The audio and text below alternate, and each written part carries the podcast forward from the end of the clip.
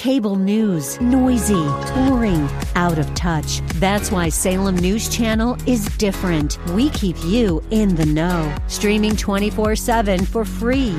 Home to the greatest collection of conservative voices like Dennis Prager, Jay Sekulow, Mike Gallagher, and more. Salem News Channel is unfiltered and unapologetic. Watch anytime, on any screen, at snc.tv and Local Now Channel 525. Visit Rob Black online at robblack.com. Now, back to Rob Black and your money on AM 1220 KDOW.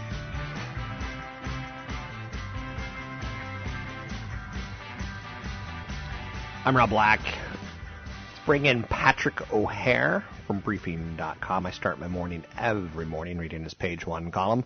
I end my week with his big picture column on Briefing.com on Fridays.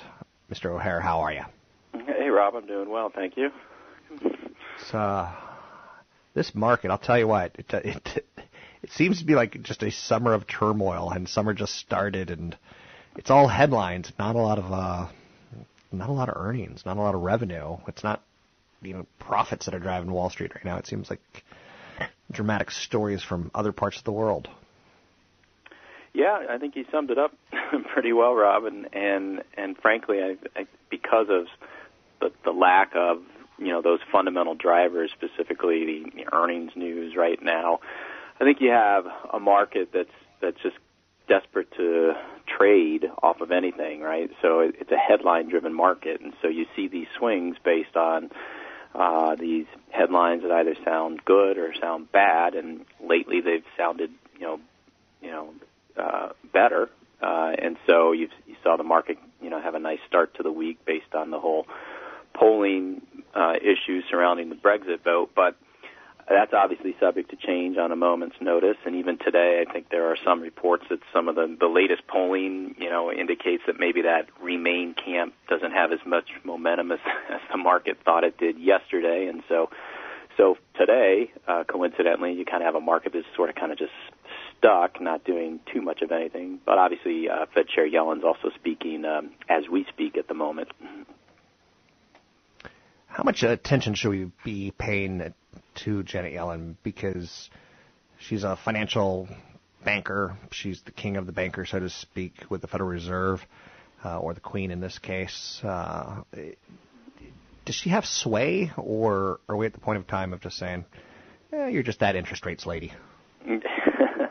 well, she absolutely has sway. I mean, I mean, uh, notwithstanding a lot of the criticism that she has received from uh, a number of experts, um, commentators such as myself, even for not being a very clear communicator.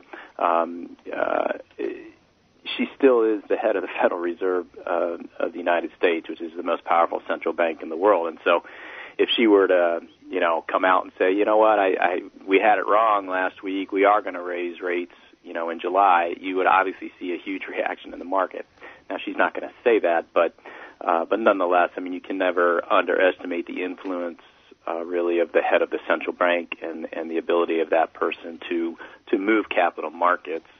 Um, but uh, thus far, you know, it sounds like she's essentially kind of reiterating a lot of what was mentioned at her press conference and what was uh, conveyed in that policy directive. So there hasn't been any much market movement here because you know market participants are waiting on quote uh, new insight. So if she essentially just kind of sticks to the party line that she espoused uh, last week, you're not going to get much of a market reaction. So I think that the you know the Q and A portion of her testimony is where the real potential lies for any uh, market moving commentary. Um, probably because a lot of the senators are just going to be uh, more direct and more hard hitting with their questions because of the uh, uh, you know the, the pent up uh, frustration with what the Federal Reserve is trying to do with its monetary policy and how it's trying to communicate what it's going to do with its monetary policy, and that communication effort has been uh, been downright confusing for uh, for everyone involved.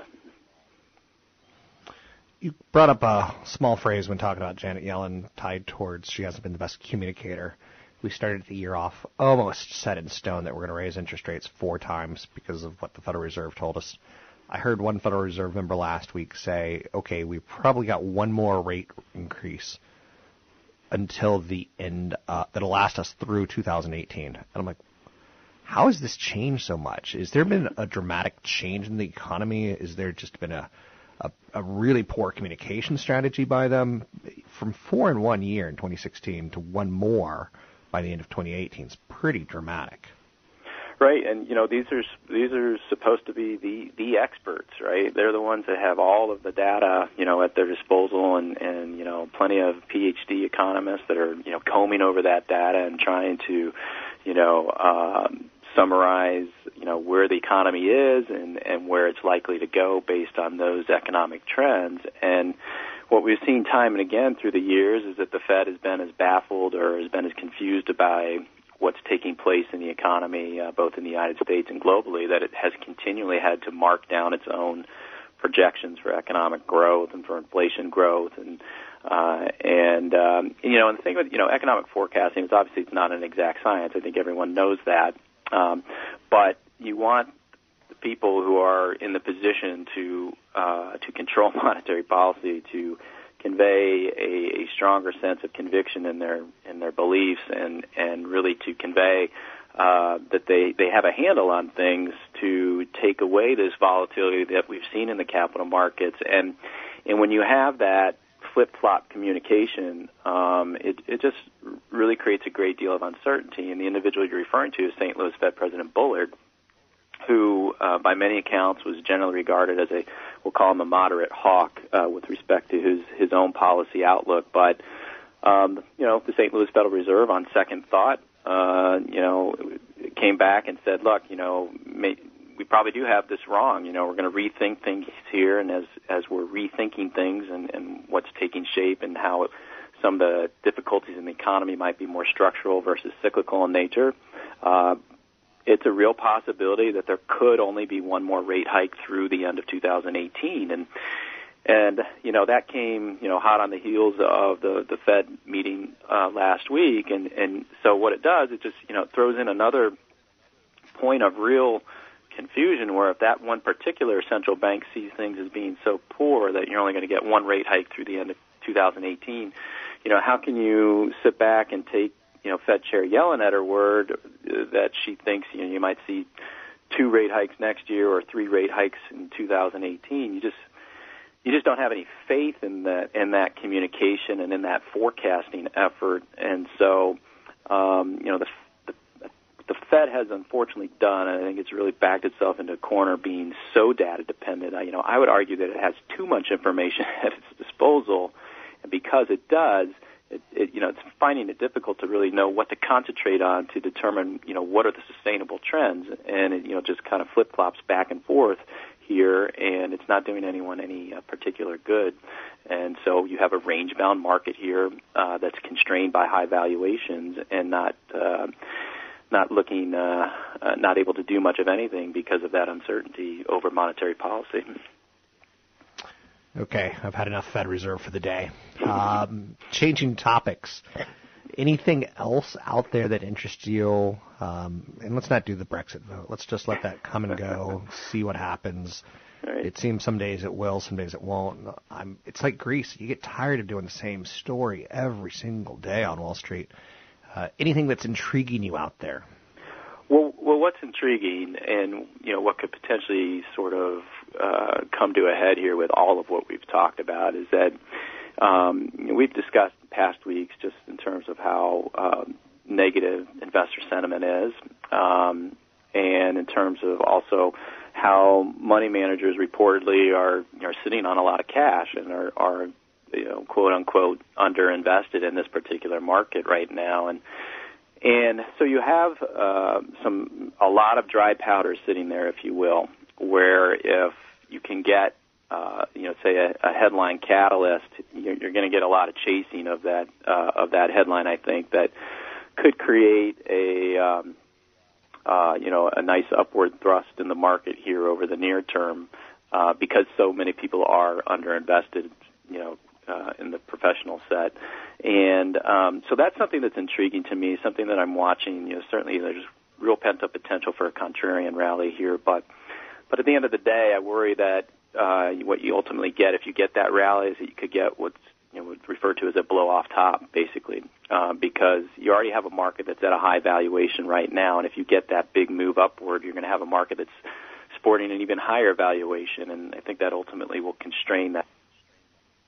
So, um, not wild about the return prospects this year, even though we could potentially get a near-term rally, uh, but we still think that, uh, given where fundamentals are, that the risk-reward uh, potential isn't all that great on the upside. A personal question of intrigue. You see the 10-year Treasury trading around 1.68 percent. Historically, had we had this conversation in the past, we would have said returns on Wall Street are going to be low or expected to be very low for the next five to ten years because that yield is so low. Mm-hmm. Um, do you think that's going to hold true? Do you think it has to hold true? Do you think it it is portending a rough environment for at least the next five years? Um, how do you view the 10 year? Because when I first got into financial media 15 plus years ago, I said if 10 years under 3.5%, you buy stocks. Yeah. If the 10 years above 3.5%, you buy bonds. It was kind of a, a starting point to help the average person consume financial issues? Well, you know, with the 10-year being where it is, you know, wow. uh, under 1.7 percent, I think dividend yield on the S&P 500 is about 2.1 percent. So, you know, so it does uh, bode well, uh, so to speak, for you know. Uh, for the stock market, but you know, the problem is we've had these low interest rates for so long that you've you've you've had that uh, you know that trade that there is no alternative other than stocks, and so I think now what you have is you have concentration risk in a lot of these higher dividend yielding names uh, in many of the quote safe haven sectors like utilities and consumer staples that offer some nice dividends. Um, so what worries me about where the low interest rates are, while they're you know arguably supportive to uh, to a higher valuation for the equity market, um, you basically get things so overvalued that it's a setup really for a, a nasty downturn in the future. Got to cut you off. Thanks. It's Patrick O'Hare with Briefing.com.